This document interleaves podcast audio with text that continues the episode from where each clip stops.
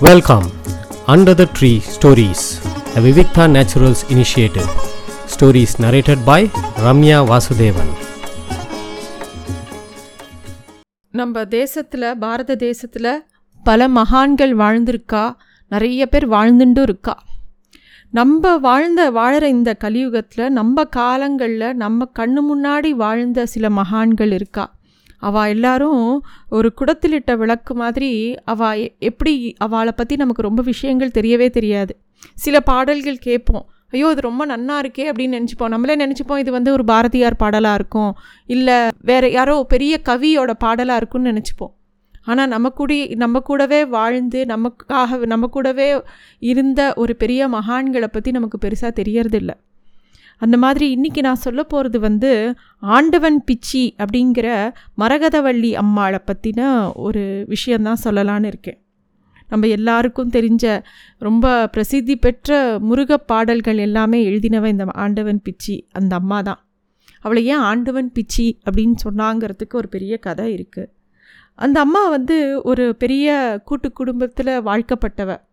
அவள் பிறந்த இடத்துலையுமே வந்து இந்த இந்த குழந்தை அதாவது இவங்க சின்னவளாக இருக்கும்போது சிறுமியாக இருக்கும்போது ரொம்ப படிப்பறிவோ ரொம்ப ஒரு கூர்மையான புத்தி உள்ள குழந்தையோ கிடையாது. கொஞ்சம் மந்தமாக இருக்கிற மாதிரியும் ரொம்ப எதுலேயுமே ஒரு நேர்த்தி இல்லாமல் எது மேலேயுமே ஒரு பிடிப்பு இல்லாமல் இருக்கிறக்கூடிய ஒரு குழந்த மாதிரி தான் இருந்தாங்க. விளையாட்டு அது மேலாம் எந்த நாட்டமும் இல்லை. அவங்களுக்கு சிறு வயதிலேயே கல்யாணம் பண்ணி கொடுத்துட்றாங்க. கல்யாணம் பண்ணி கொடுத்த வீட்லேயுமே வந்து இவங்கள பற்றி ஒரு பெரிய அபிப்பிராயம் இல்லை. ஆனால் அவங்க பாட்டிக்கு அவங்க தந்தை வழி பாட்டிக்கு பேர் சுந்தரம்மா சுந்தரி அம்மாள்னு பேர். அவங்க எப்போ பாரு இந்த குழந்தைய பற்றி ஒரு கவலையோடையே இருப்பாங்களாம். எப்போ பாரு முருகப்பெருமான்ட்ட இவளுக்கு ஒரு நல்ல புத்தியை கொடுக்க மாட்டியா? இல்லை நல்லபடியாக வைக்கணும் வைக்கணும்னு வேணிகிட்டே இருப்பாங்களாம். பத்து வயசு இருக்கும்போதே இவங்க பிறந்த வீட்டிலேருந்து கல்யாணம் பண்ணி வந்துடுறாங்க. வந்து அவங்க ஆனால் ஒரு பெரிய முருக பக்தை. அவங்க கனவுல ஒரு சமயம் முருகப்பெருமானே தோன்றினதாகவும் அவரோட நாக்கில் வந்து பிரணவத்தை பொறிச்சார் அப்படிங்கிற ஒரு கதை இருக்குது அது மட்டும் இல்லை அவருக்கு ஷடாட்சர மந்திரத்தையும் உபதேசித்தார் அதையே ஜபிக்க சொன்னார். அதிலிருந்து அந்த அம்மாவுக்கு கவி பாடும் திறன் நிறைய வந்ததாக சொல்கிறா காலம் ஓடுறது அந்த அம்மாவுக்கு ஒம்பது குழந்தைகள் பிறக்கிறது அந்த மரகத அம்மாவுக்கு அஞ்சாவது பிரசவம் ரொம்ப கடுமையாக இருக்குது அப்போ வந்து அவள் கொஞ்சம் பேச்சு மூச்சம் இல்லாமல் இருக்கும்போது அவாத்தில் வந்து எல்லாரும் அப்போ சூரசம்ஹார விழா நடக்கிறது அவள் ஏதோ ஜுரத்தில் அரட்டின்ண்டே இருக்கா. அப்போ வந்து முருகனே குழந்தை வடிவில் அவள் கனவுல வந்ததாகவும் என்னை ஏற்றுக்கோன்னு சொன்ன மாதிரியும் அவளுக்கு தோன்றுறது அந்த குழந்தைய வாரி அணைச்சிக்கிறா மரகத அம்மா. அன்னியிலேருந்து அந்த முருகன் வந்து என் மேலே ஏதாவது பாடே எனக்கு ஒரு தாலாட்டு பாடேன்னு கூடின சொன்னது தான் தாமதம். உடனே அந்த அம்மா ஒரு இரநூறுக்கும் மேற்பட்ட பாடல்கள் முருகன் மேலே பாடினாலாம் பிரசவ அறையில் இருந்துட்டு இந்த மாதிரி பாட்டு பாடும்போது கூட உதவிக்கு இருந்த பொண்ணு வேக வேகமாக ஒரு பேப்பரும் பென்சிலும் எடுத்துகிட்டு வந்து அப்படியே எல்லாத்தையும் எழுதி வச்சுட்டாலாம் உணர்ச்சி வசப்பட்டு இந்த மரகத அம்மா நடுநிசையில் உறக்க பாடினது பார்த்து அவன் மாமியார் அந்த காலம் மாமியாருக்கு கோபம் வந்துடுத்து. அவள் உள்ளே வந்து எட்டி பார்க்குறா. ரெண்டு நாளே ஆன குழந்தை அழுதுன்ருக்கு ஒரு பக்கம் பாலுக்கு.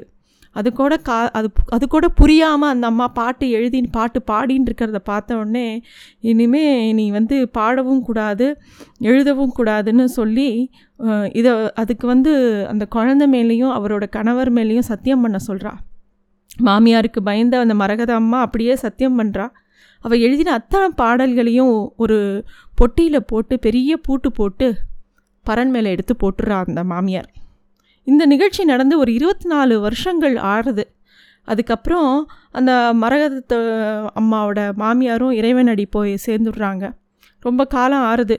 இப்படியே போயிட்டே இருக்குது முருகனுக்கே பொறுக்கலை. இந்த அம்மா வந்து தன்னை பற்றி பேசவோ வாய் திறந்து பாடவோ எதுவுமே பண்ணலை. மனசுக்குள்ளே முருகனையே நினச்சிட்டு இருந்தா கூட அவளுக்கு ச பண்ணி கொடுத்த சத்தியம் அவளை தடுக்கிறது.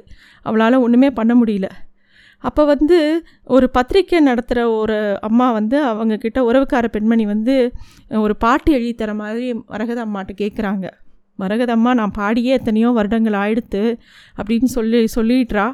அவங்க எழுதி வச்சுருந்த எல்லா பாடல்களும் அதோட புஸ்தக நோட்டு புஸ்தகம் அதில் அப்படியே இருக்குது அதுக்குள்ளே வச்சுருந்த மித்த பொருட்கள் எல்லாம் செல்லரிச்சு போயிருந்தா கூட இந்த பாடல்கள் அப்படியே புத்தம் புதுசாக எழுதின மாதிரி ஒன்றுமே குலையாமல் அப்படியே இருக்குது அதை எடுத்துட்டு அவங்க அப்புறம்தான் அதை ஒரு புத்தகமாக போட்டாங்க. ஆயிரத்தி தொள்ளாயிரத்தி நாற்பத்தி ஒம்போதாம் ஆண்டு ஜனவரி மாதம் விடிய காலையில் ஒரு குழந்தை அவர் முன்னாடி தோன்றினதாகவும் எல்லா பாடல்களையும் எடுத்து கொடுத்துட்டியே திருப்பி என் மேலே பாட ஆரம்பின்னு சொன்னதாகவும் அவங்களுக்கு ஒரு கனவு வருது. கணவர் மீதும் குழந்தைகள் மீதும் சத்தியம் பண்ணியிருக்கிறதுனால அதனால அவளுக்கு ஏதாவது கஷ்டம் வந்துருமோன்னு பயப்படுறா அந்த அம்மா. உடனே முருகன் சொல்கிறார் பேனாவை மட்டும்தான் நீ பிடிச்சுட்டு இருக்கிறது நீ எழுதுறது என்னோட செயல் அப்படின்னு சொல்லவும் திருப்பியும் எழுத ஆரம்பிக்கிறா. அப்போ தான் வந்து முதல் அடியை வந்து முருகனே எடுத்து கொடுத்ததாகவும் சொல்கிறா அருணோதய சூரிய பிம்பமது போல் முகமும் அப்படிங்கிற ஒரு பாடலை எடுத்து கொடுக்கவும் அவள் எழுத ஆரம்பிக்கிறா. அதை தான் ஆத்மபோதம் அப்படிங்கிற ஒரு தொகுப்பாக வெளிவந்ததான் நாளடைவில் நிறைய பேர் இந்த அம்மாவோட புக பா பாடல்களை பாட ஆரம்பிக்கிறாவாவா பஜனையில் எல்லா இடத்துலையும் பாட ஆரம்பிக்கிறா. டிஎம் கிருஷ்ணசுவாமி ஐயர் அப்படிங்கிறவர் வந்து நிறையா பஜனை பாடல்கள் இவங்க கிட்டேருந்து வாங்கி பாடியிருக்கார். ஒரு முறை அந்த அம்மா வந்து திருவண்ணாமலை போயிருக்கா. இரவு பஜனை மூ பூஜை எல்லாம் முடிஞ்சு போயிடுறது கோவிலில். சன்னதியெலாம் சாத்திடுறா. ரொம்ப வருத்தமாக வாசல்லே நின்றுருக்கா அவன் முன்னாடி ஒரு சிறுவன் வந்து வருத்தப்பட வேண்டாம் நான் தரிசனம் பண்ணி வைக்கிறேன் அப்படின்னு சொல்லி கூட்டின்னு போய் மூலவருக்கு அர்ச்சனை செஞ்சு பிரசாதமும் வாங்கி கொடுத்து என் பேர் தண்டபாணி இங்கே தான் வழக்கமாக இருப்பேன் அப்படின்னு சொல்லிட்டு கம்பத்திளையனார் சன்னதி அப்படிங்கிற அந்த சன்னதியை சுற்றி காமிச்சு நான் அங்கே தான் இருப்பேன் அப்படின்னு சொல்லி போயிடுறானாம். அடுத்த நாள் வந்து கோவில் அர்ச்சகர்கிட்ட விசாரிக்கும் போது அந்த மாதிரி எந்த பிள்ளையும் கோவிலில் வேலை பண்ணுற பண்ணலையே அப்படின்னு சொல்லிடுறார் அவர். அந்த அம்மா வந்து அப்படியா அப்படின்னு கேட்டுன்ட்டு அப்படியே போய் ரமண மகரிஷியை ச சந்திக்க தரிசிக்க தரிசனம் பண்ணுறதுக்காக போகிறா அவரை பார்த்த உடனே ரமணர் சிரிக்கிறார். சிரிச்சுட்டு என்ன தண்டபாணி தரிசனம் ஆச்சா? அப்படின்னு கேட்குறார். உடனே அந்த அம்மா கதறி அழறா. என் தண்டபாணி தெய்வமே உன்னை நீதான் எனக்கு வந்து அர்ச்சனை பண்ணி வச்சேன். என்கிட்ட சொல்லவே இல்லையே எனக்கு தெரியவே இல்லையேன்னு அழறா. அந்த கோவிலில் இந்த மாதிரி நிறைய சம்பவங்கள் அவளோட வாழ்க்கையில் நடக்கிறது. இந்த கேள்விக்கு சுவாமி சங்கரானந்த சுவாமிகள் அழகாக விளக்கம் சொல்கிறாராம் ஏன் கிருஷ்ண எப்படி ஏன் வந்து முருகன் எப்போ பாரு வந்து அவளுக்கு வந்து ஒரு சின்ன பையனாகவே காட்சி அளிக்கிறார். அவளுக்கு ஏன் தன்னோட சொரூபத்தை காட்டலை அப்படிங்கும்போது பகவத்கீதையில் கூட கிருஷ்ணர் வந்து பகவத்கீதை சொல்லும்போது அர்ஜுனனுக்கு விஸ்வரூபம் காட்டும்போது அர்ஜுனா உன்னை என்னால் இந்த ஊனக்கண்ணால் என்னை பார்க்க முடியாது.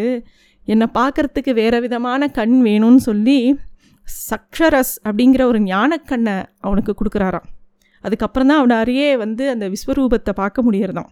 அதனால இந்த அம்மாவை வந்து நம்மளோட சே நம்மள மாதிரி சாதாரண கண்கள் இருந்தால் கூட முருகன்னு உணர்த்தினா கூட அந்த தெய்வ ரூபத்தை அவளால் பார்க்க முடியல. இந்த மாதிரி நிறையா சொல்கிறா ஒரு சமயம் டிஎம் சவுந்தரராஜன் கூட அவங்களோட பாடல்கள் வந்து ஒரு கோவிலில் எழுதியிருக்க கல்வெட்டு மாதிரி அதை பார்த்தவொடனே ரொம்ப பிடிச்சி போய் அவங்க அவரும் ஒரு முருக பக்தர் அவர் அந்த பாட்டை பாடுறார். அதுதான் உள்ள முருகுதையா மு முருகா உன்னடி காண்கையிலேன்னு நம்ம எல்லாருக்கும் தெரிஞ்ச ஒரு பாட்டு. அந்த பாட்டை எழுதினது ஆண்டவன் பிச்சி அம்மா தான். அந்த அம்மா முதுமையில் துருவர துறவரம் பூண்டுறாங்க. நிறையா இடங்களுக்கு போகிறாங்க மகா பெரிவாளை பார்க்குறா ஸ்ருங்கேரிக்கு போகிறா எல்லா இடத்துலையும் முருகன் மேலே பாடி பாடி தன்னோட காலங்களை கழிக்கிறா. ஆயிரத்தி தொள்ளாயிரத்தி தொண்ணூறில் தான் அவள் வந்து இறைவனடி சேர்றான் நம்ம கூடவே தான் இருந்து வாழ்ந்து நம்ம கண்ணு முன்னாடியே இருந்த ஒரு மகா ஆத்மா நம்ம எல்லாரும் அவளை பற்றி தெரிஞ்சுக்கணும். அவளை எழுதின பல பாடல்கள் பல தொகுப்புகள் புஸ்தகமாக கிடைக்கிறதுன்னு நினைக்கிறேன். எல்லாரும் வாங்கி படிக்கலாம். நன்றி. Thanks for listening to stories under the tree a Vivikta naturals initiative.